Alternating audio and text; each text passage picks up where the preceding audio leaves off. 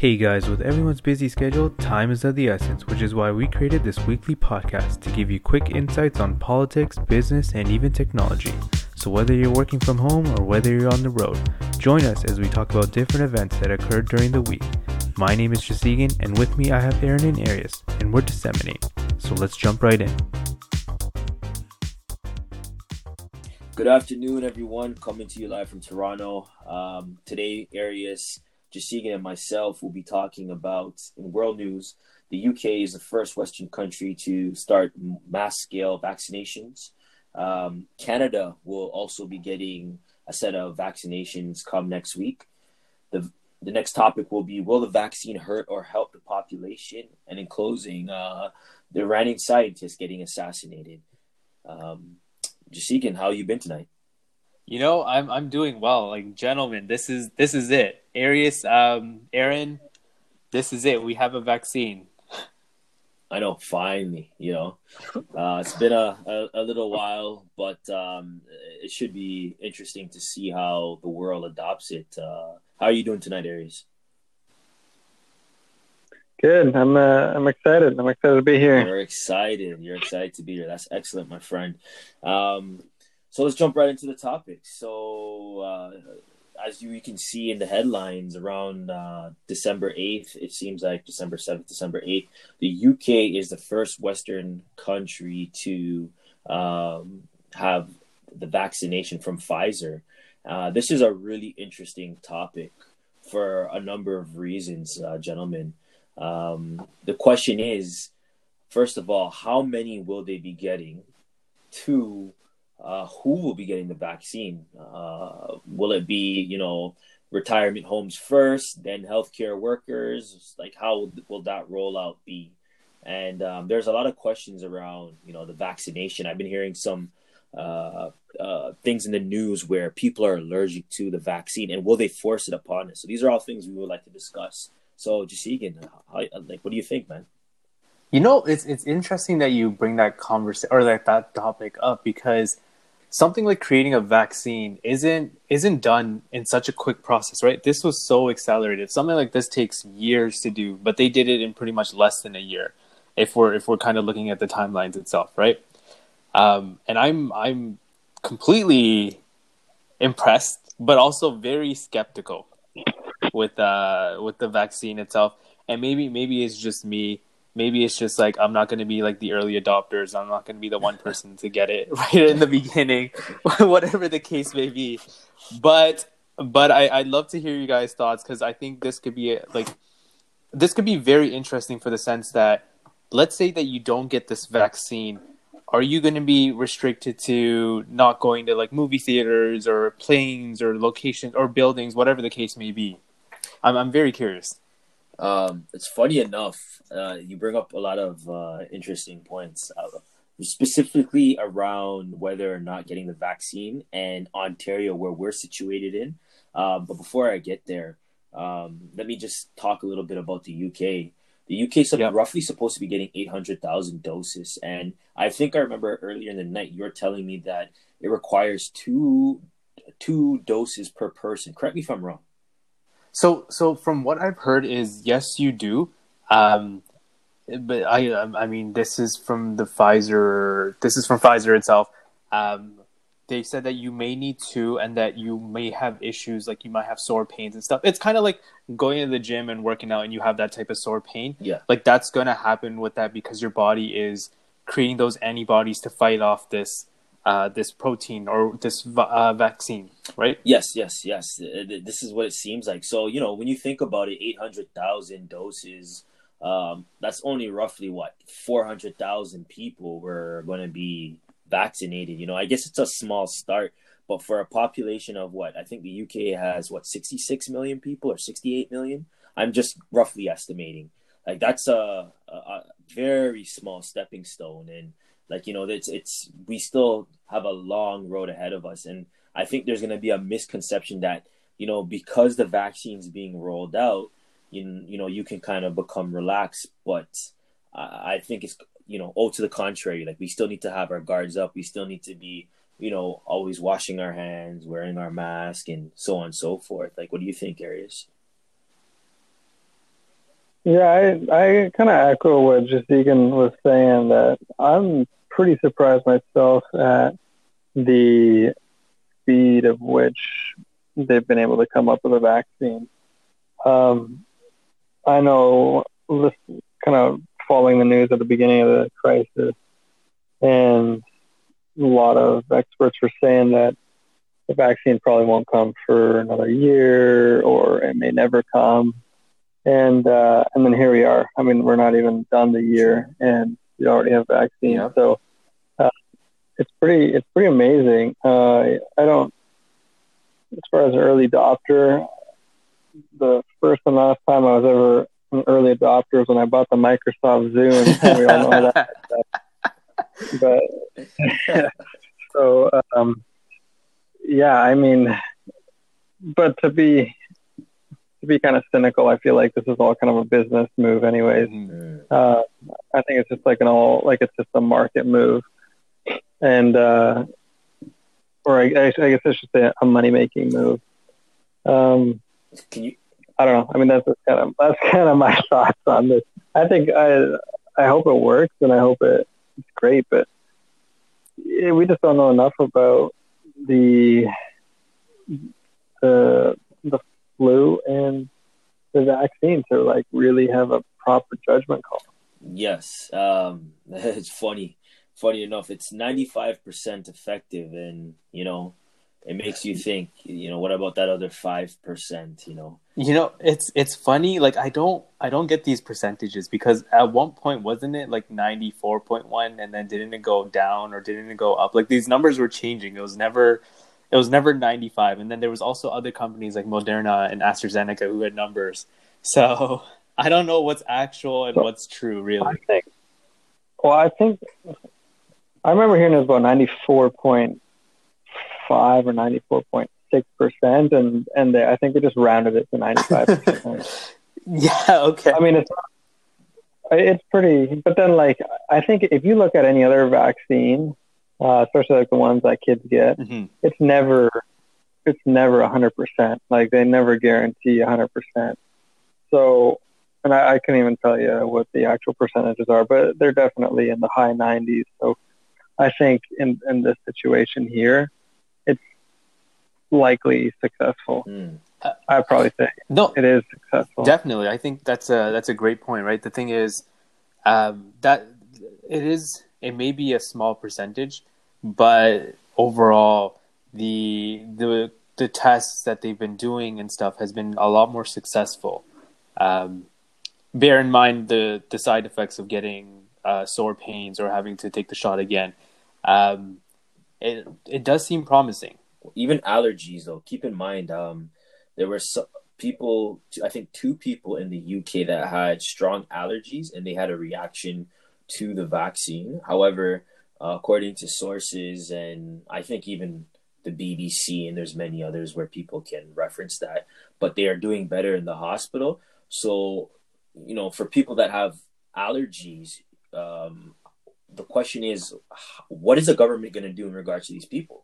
Another thing that I heard someone say, what if, say, for example, you live in a household and you have grandparents, and your grandparents are first to get the vaccination, but then, people that are maybe a little bit younger, they won't be getting it till later on. Will these people be susceptible to the virus if the grandparents are vaccinated? All these things are some things to consider, how will the rollout take place? You know, that's actually a good point, because in Canada itself, I know we're kind of jumping a bit, but if we were to talk about Canada itself, they're saying by Q4 2020 that 125,000 people will get it, which is only 1% of Canada's population. And then they're saying Q1 is going to be 3 million, which is 8%. Q2 of 2021, is 15 to 19 million, which is 40 to 50%, and then 38 million finally in September of 2021. So there is going to be a rollout, but definitely they're saying the long-term home care people, as well as people that are a little bit more, I guess, susceptible to it. But this is all supposedly going to be confirmed tomorrow when Doug Ford does an announcement on Friday, December 10th. Or 11th, sorry. Okay. Yes, I see. Yeah, it's some interesting stuff here, you know. It's just interesting to see what's going on with the rollout of the vaccine. And you also think about some other drug makers like AstraZeneca. I'm reading right now on an article from CTV, which is, for those that don't know, CTV is a local news station in Canada. They're saying they're stating that supposedly AstraZeneca is only 70% effective, you know, and you think about when they can reach that 95% effectiveness, you know, and how that rollout will be. And is their vaccine a different methodology from the Pfizer? I think they are. I'm not sure about that. It's something maybe we might have to look into more. But, you know, all that too, like, you know, what makes up the vaccine? How are they different? How is AstraZeneca's vaccine different from Pfizer's, you know, the German brand? But, you know, let's talk a little bit about Canada and the rollout next week. So supposedly, according to Justin Trudeau, we have some great news. We are getting the vaccine earlier than expected. I think Arius stated that earlier. We're supposed to be receiving up to 30,000 doses, but only Ontario, which I know the province which us three reside in, we'll be getting only about 6,000 doses, and we have 16 million people in the province. So again, it's a long road ahead of us. What are your thoughts on this? And Jasegan, going back to your point, will they force this upon us? Because I've been reading that the Ontario government might actually force people to, not necessarily force, but if people don't take the vaccine, they cannot participate in certain activities such as going to the movies or traveling or such. And they will also have to have a vaccination card. So you, in some senses, you cannot take part in society. What are your thoughts about this, gentlemen? You know, and I'll let Arius kind of add in as well. I feel like there's going to be four groups of people. There could be more. I feel like there's going to be the people that want to take the vaccine, the people that don't want to take it. There's going to be the group of people who are going to be still wearing masks. And then there's going to be people that are like protesting not wearing masks. So there could be more groups to this. And it really depends on what that person's perception is of this whole vaccine. Because think about it. A lot of people don't even like to take shots itself, right? Like immunization shots. They all think it's like, I'm not using the right terms, but it's not good for them or whatever the case may be. So I'm very curious to see this rollout and how it is going to be enforced. I feel like with the card method that you were talking about, I don't know if that could be like easily duplicated or like cloned or whatever the case may be. Maybe it might be an app. Maybe they might just add like an extension to the COVID alert app that we're using right now, and it could be like some sort of card, some sort of virtual card. There's an option there, but I'm curious to see what your thoughts are, Arius. What do you think? Well, I expressed this in the last podcast. I mean, if the government makes, you know, strict regulations that everyone needs to have it, and you can't go to the theater, you can't go watch a soccer game, or you can't do something that you'd like to do, like you can't get a job unless you have your vaccination card up to date, then I think that's utterly ridiculous. Now, I know that the provincial government has stated that they will not make a restrictive law like that, but they have left the door open for businesses and employers to make their own decisions. So, I mean, that could be very plausible. Although just hearing Aaron drop those statistics, I think it kind of gives me comfort right now anyways, because if you're looking at 30,000 vaccinations available this month or in the next few months to fit a population of 6 million, like chances are nobody's going to get it.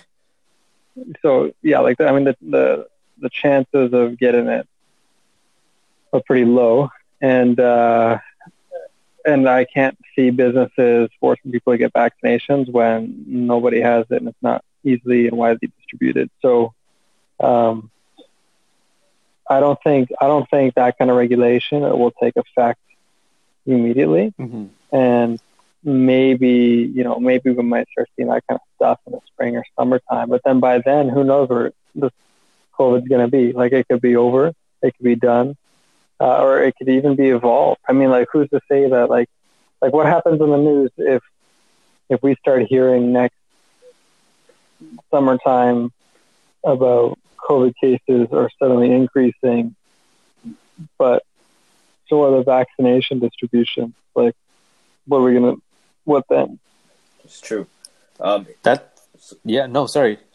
I was just going to say that's a great point, because I think that's one of the reasons why a lot of these companies are doing their own efforts to create a vaccine, because yes, like Aaron mentioned, AstraZeneca is probably taking a different approach from Pfizer, because we all want to accelerate the results, but if we all create the same vaccine, I feel like there's no way of, like, I don't know, quantifying it maybe.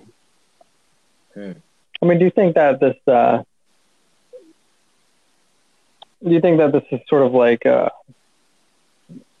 current version of, like, the Cold War race? I mean, like, back in the day, it's like U.S. and Russia trying to get to those nuclear weapons, or before even that, it was, I guess China, Russia and the U.S. trying to make it to the moon. And I feel like it's kind of like this now. This is like a race of, like, China, Russia, and U.S., and I guess some of the smaller countries like U.K. or Canada, trying to race to get the vaccine first, so that it can be widely marketed to the mass population. I don't know. I mean, I'm being cynical, but that's what I kind of feel like it is. Like, Russia's not far behind. They've almost finalized their COVID vaccinations, and who knows how effective it is. The media makes it sound like it's not effective at all, and that they're just like a whole bunch of hodgepodge scientists over there. But then China is not far behind either. Like, they've almost finalized their vaccinations. Although you can't help but wonder, wait a minute, like, China's cases are, quote unquote, very, very low. Why do they even need vaccinations? So,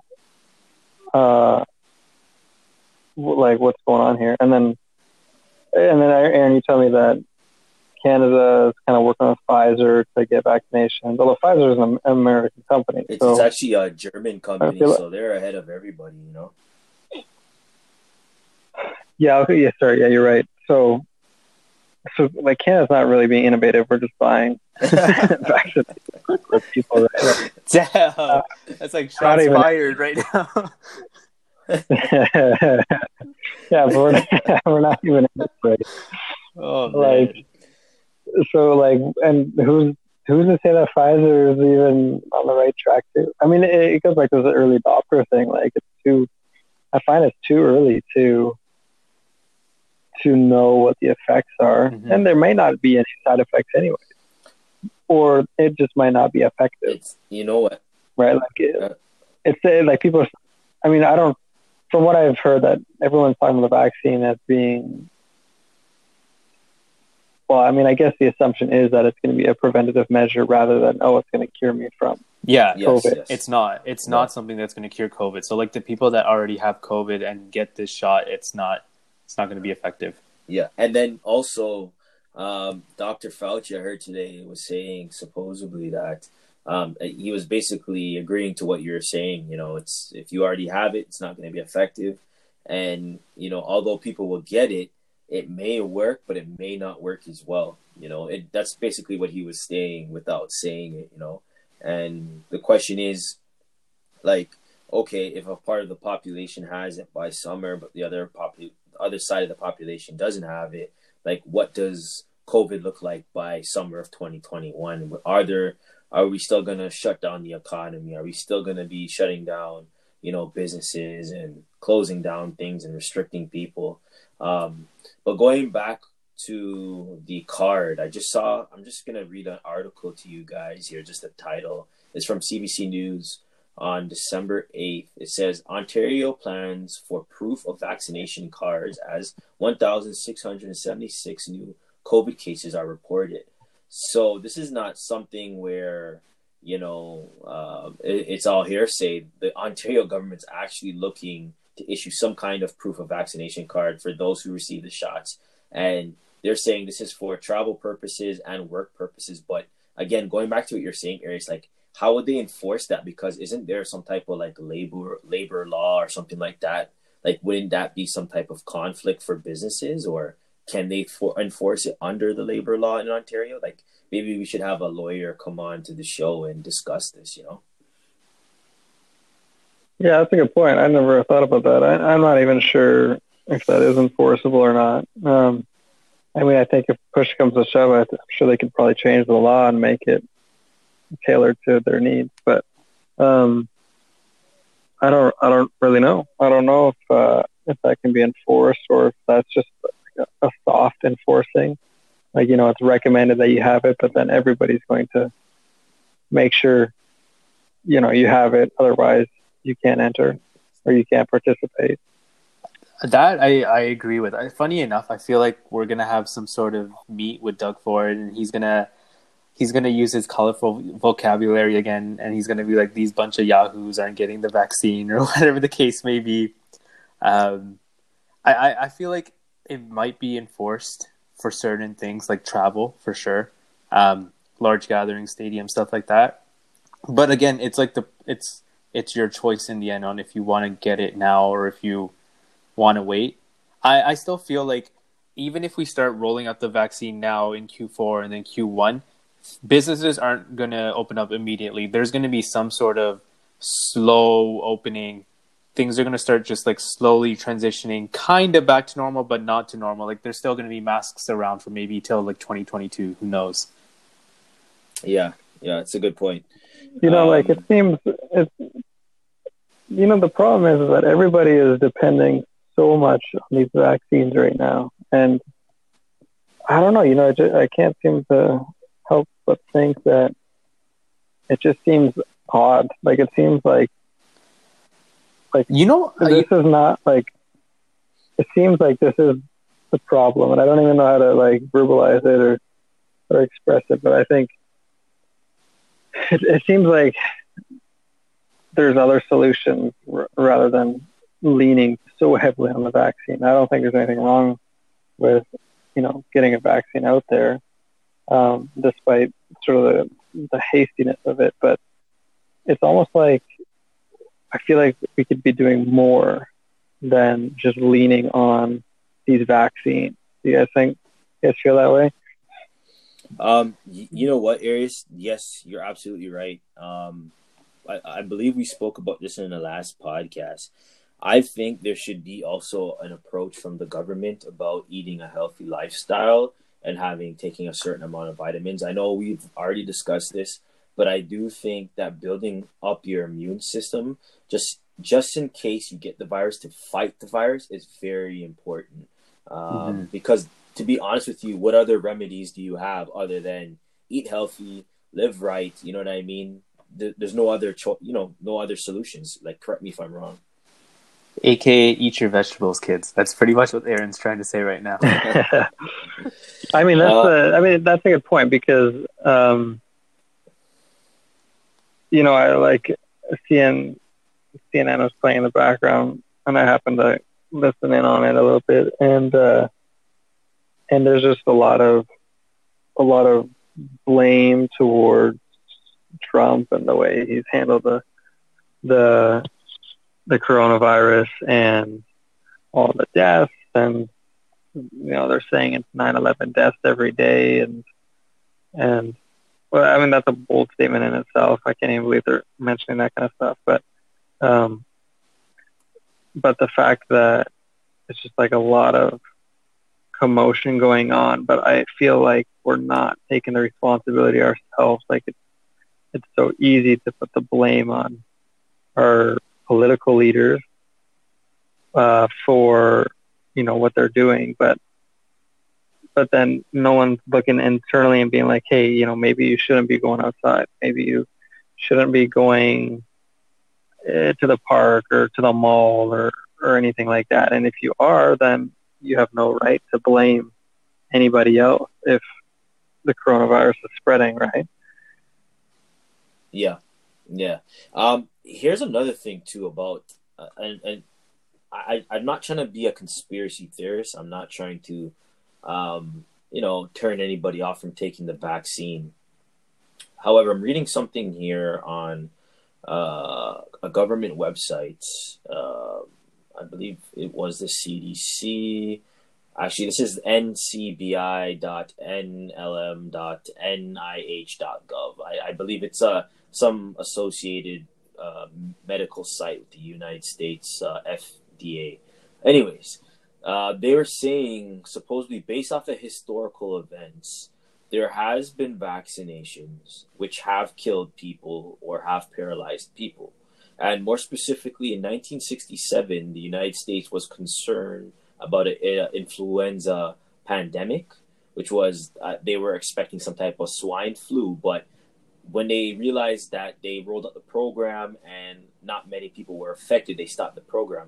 However, they issued it. They vaccinated about roughly 45 million people in a span of 10 weeks. And they said it was estimated to cause approximately one Guillain-Barré syndrome case per 100,000 person vaccinated, also resulting in 53 deaths. So this is something interesting where I'm wondering, will this vaccination actually, although it's 95% effective, will it hurt the population or will it help them? Because, everybody's going to react to it different. And then for those people with allergies, how can the government enforce these people to take the vaccine and participate in society? You know what I mean? I think the government has to have some set of rules which will be, they have to have some set of rules that they can ease towards people that are allergic to these type of drugs. You know what I mean? Otherwise, they can't go to the grocery store. They can't do anything. They can't participate. They can't work. Like, what do you do about these people? What do you guys think about this, that possibly, the result of the vaccine could end up paralyzing people? And this is not conspiracy theory. This is just based off of history, based off of a government website. So what do you guys think? Well, I mean, your example that you just mentioned. I mean, what's the probability of that even happening? Like, what's the probability of those? What vaccine was it that you just mentioned? Well, this was the polio one? This one, okay, so this is not the polio one. This is, they just expected in 1976 a similar scale of influenza virus, which was, they were estimating close to 1918. It was a similar strain to the 1918 pandemic strain, I guess you would say. And this is why they rolled out the program like in such high numbers. But the issue was not too many people outside of, I guess, a military base got it. And, they stopped the program when they realized, okay, so we are vaccinating all these people, but nobody has it. But the issue is in the process of doing that, there was a high number of cases of, I think it's called Guillain-Barré syndrome. I'm not too sure what this syndrome is called. I don't know if, Jasegan, if you can look it up quickly so we can just discuss it with our viewers, just give them kind of a little overview or definition of what it is. But it just makes you think, like, will the people come down with some type of syndrome taking this vaccine? Like, what should I do as the individual? Should I just not take it because out of, protecting myself? I don't know, Arius, what do you think? I mean, I think if we could just look at the probability, because, I mean, we're talking about 94, 95% success rates with the COVID vaccine. Yeah. And, like, it's like what we mentioned, like, these vaccines are not 100%. So, of course, there's going to be side effects. But, how bad are the side effects? And the ones that you just mentioned, I mean, what's the probability of that, those happening compared to the overall release of all those vaccines, right? I mean, if it's within that 94-95% range, then your standard deviation is just like a couple, 1% or whatever. Yeah. So it's not that. I mean, it sounds horrible, The thing is, though, on the website, and rest in peace to all those people, but that's within the parameters.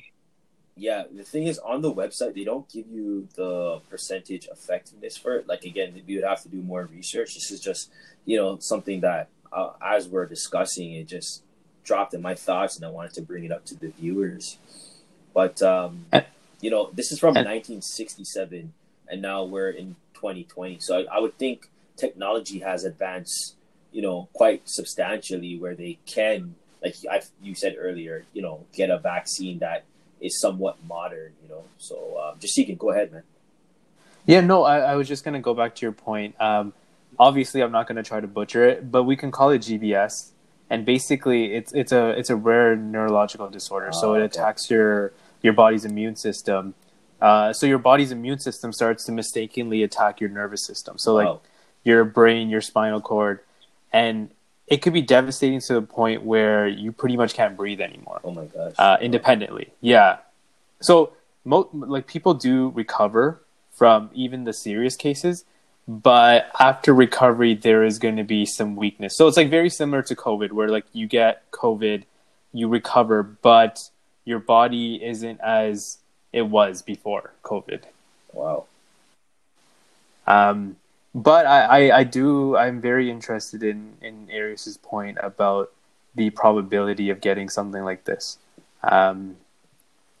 We would probably have to do a bit more research in terms of numbers and stuff, but it does say that it can affect anyone at any age. It doesn't really matter. It apparently affects one of every 100,000 people every year. I see.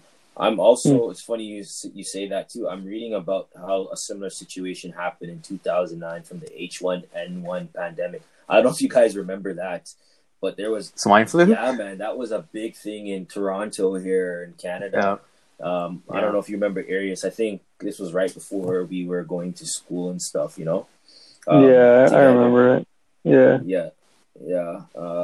But they did say that there were some cases, again, the same website, where it was only very rare, but a few people did get it. So there, again, there is a chance that people can get it, based off of historical data. Again, we're not saying that, you know, we're putting a disclaimer out there. We're not saying that Disseminate saying that people are going to get this syndrome from taking, you know, the COVID-19 vaccine. That's not what we're saying.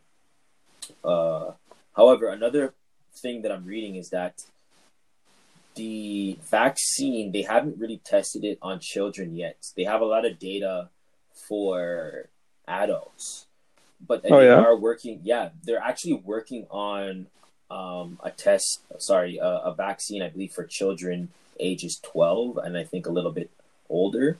But how is this going to work for children? Like, you know what I mean? Like, especially with schools and all these COVID outbreaks, like, what are your thoughts on this? What happens to that part of the population?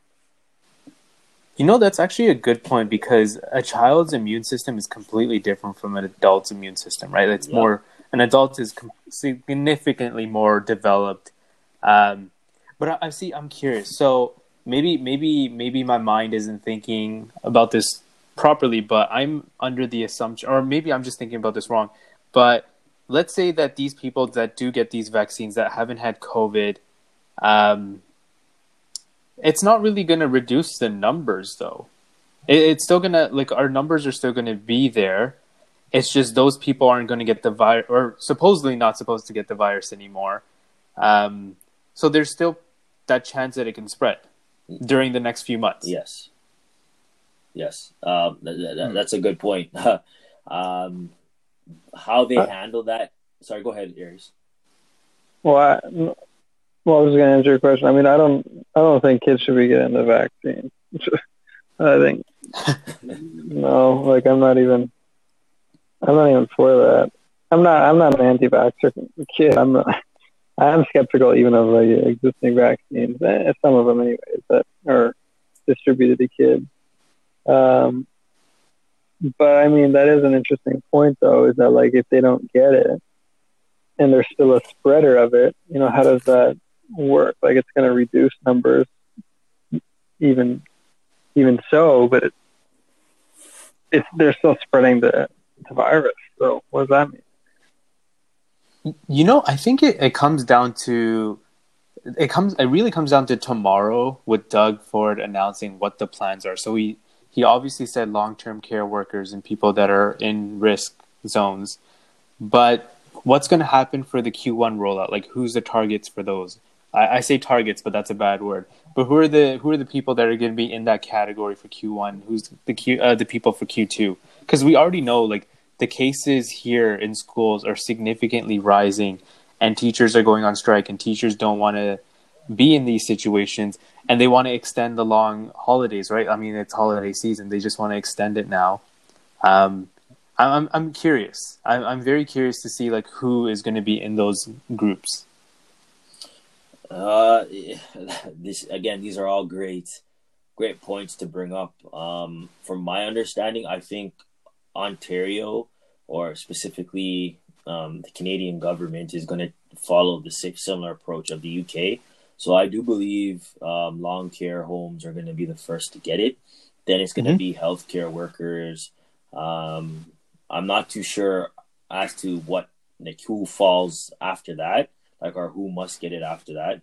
But I think that's where they're going to start, because it seems like most of the COVID cases are in long care homes, and a lot of the deaths are as well. Like, this week alone, 162 cases were in a long care home down the street from my house here in Whitby, in Durham region.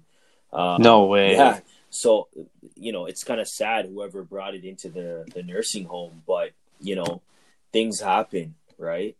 So it makes sense to start there, but how effective it will be, with these people already having the virus, I don't know. So do we know if you get the vaccine, can you still be a spreader or a carrier of the COVID if you're exposed to it?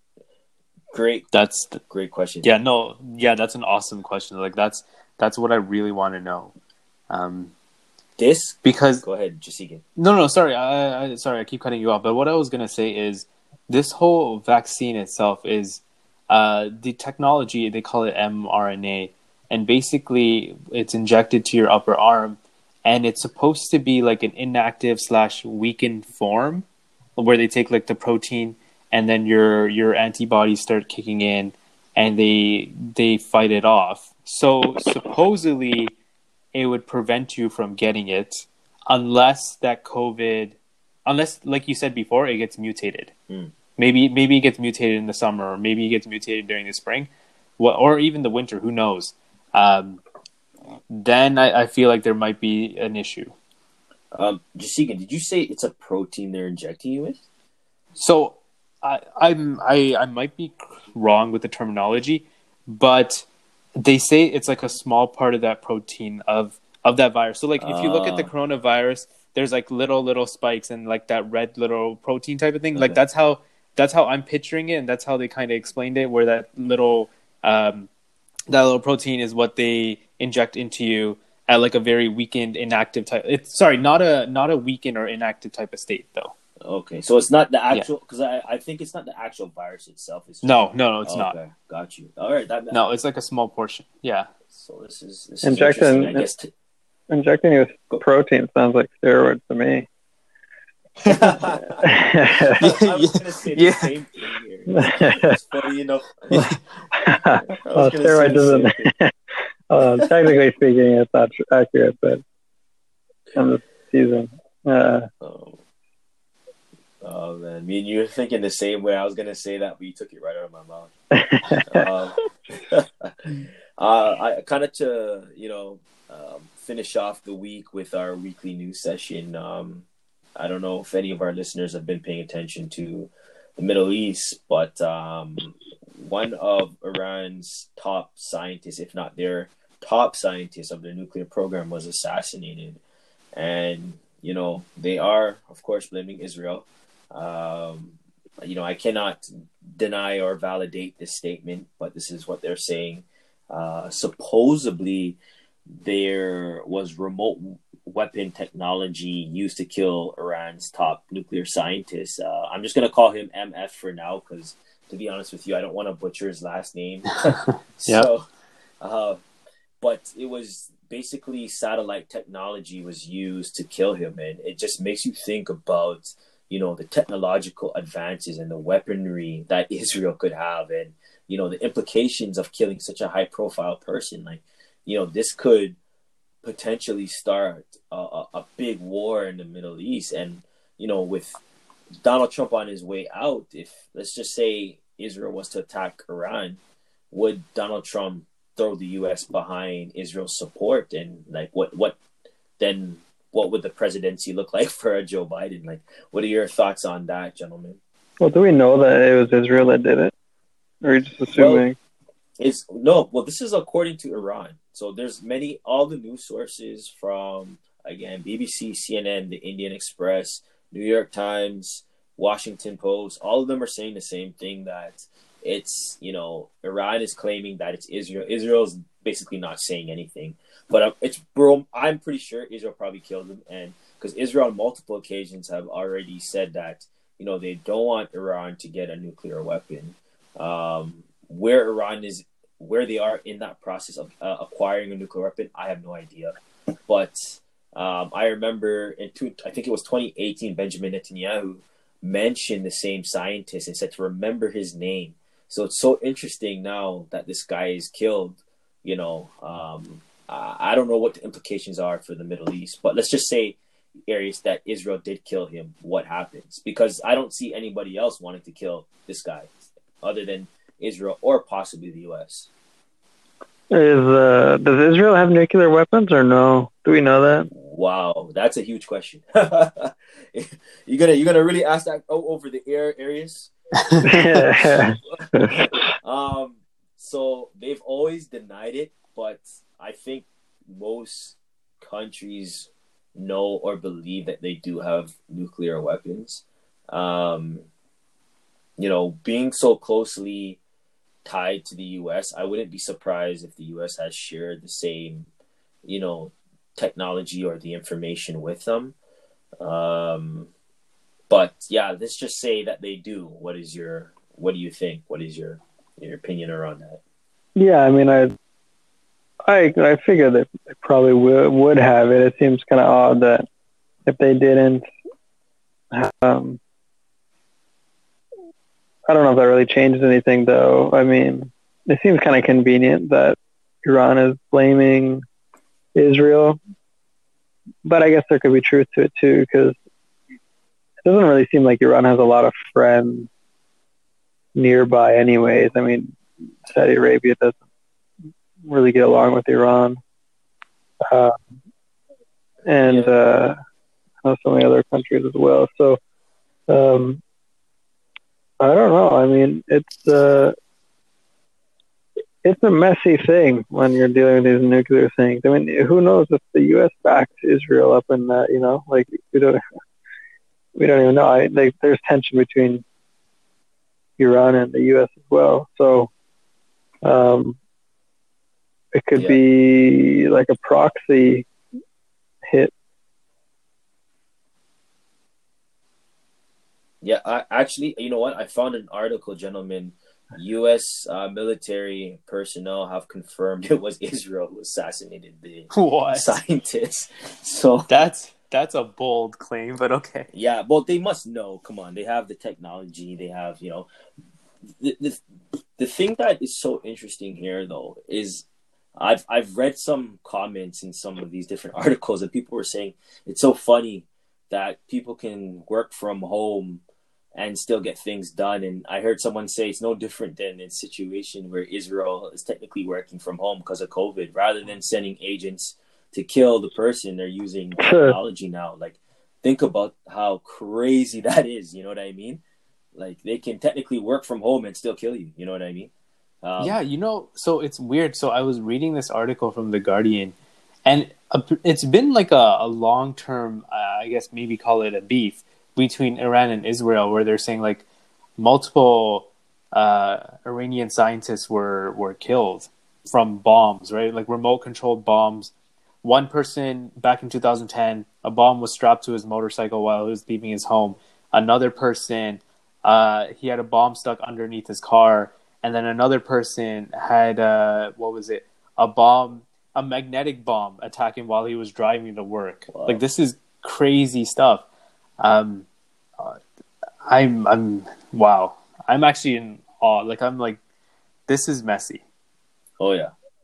And I do believe there will be repercussions or like retaliations. Like I hope, we would pray and hope that nothing would come up, that Iran wouldn't do something back to Israel, because as you know, what happened last time, when the U.S. killed one of their top generals, Iran shot down that plane and killed many innocent people. Like, my heart goes out to the innocent people that are caught in the middle. The two countries have their bad blood, and it goes back, decades, it goes back years, and that's not for us to really get into, who's right, who's wrong, but my prayer and my hope is that innocent people aren't killed as a result. But it's just interesting seeing the Middle East kind of starting to shift. Like, even you look at the situation between Azerbaijan and what do you call it there? The country beside Turkey there, Armenia. They, they're getting into, they had their conflict a few weeks ago, and, you see Turkey stepping up more, taking a deeper role into, these type of politics. It makes you think, like, the entire Middle East and Eurasia in terms of the power, it's a complete shift, and it's really something for us to pay attention to as people in the West, is, seeing the different powers that be rising, So, yes, gentlemen, I don't know what your thoughts are around this. No, I mean, it's like I said before, our prayers go out to those who have been affected, and it's really unfortunate that these countries are fighting against each other. But I would love to know what the audience thinks. Arius, I'm not too sure if you have any points. But any thoughts on that, Arius? Before I guess we close. Well, I think, Aaron, you got a valid point. I think it's good to keep your nose in the Eastern affairs. I mean, we hear a lot about the Western news, and it's obviously tailored to kind of our living quarters. But it's always good to keep an eye on what's going on elsewhere in other countries, because everybody's kind of tied together. Completely. I think that's a great way to kind of segment that. We would love to know what your thoughts are as the listeners. What do you guys think about the whole vaccine situation? I know there's going to be a lot more countries out there that are going to be pushing out vaccines as quickly as they can. Are you going to be one of those people that early adopt to it? Are you going to be one of those people that are going to wait to see what the repercussions are? How do you guys think things are going to be distributed? And then to the point that Aaron was talking about with the Iran scientists, what do you guys think? Like, what are your thoughts and opinions on it? We would love to hear it. Feel free to comment down below. Hey guys, looks like you made it to the end of the podcast. Thank you so much for listening, and we hope you enjoyed today's topics. We want to hear from you. What are your thoughts on the topics that we discussed today? Feel free to leave your answers on our Instagram and Twitter at Disseminate News, or even email us at disseminatenews@protonmail.com. And if you found us interesting, please like and share the podcast, as it helps us grow the Disseminate community. Remember to come back the same time next week for another round of weekly updates. Thanks again, and let's make a change in a world of chaos.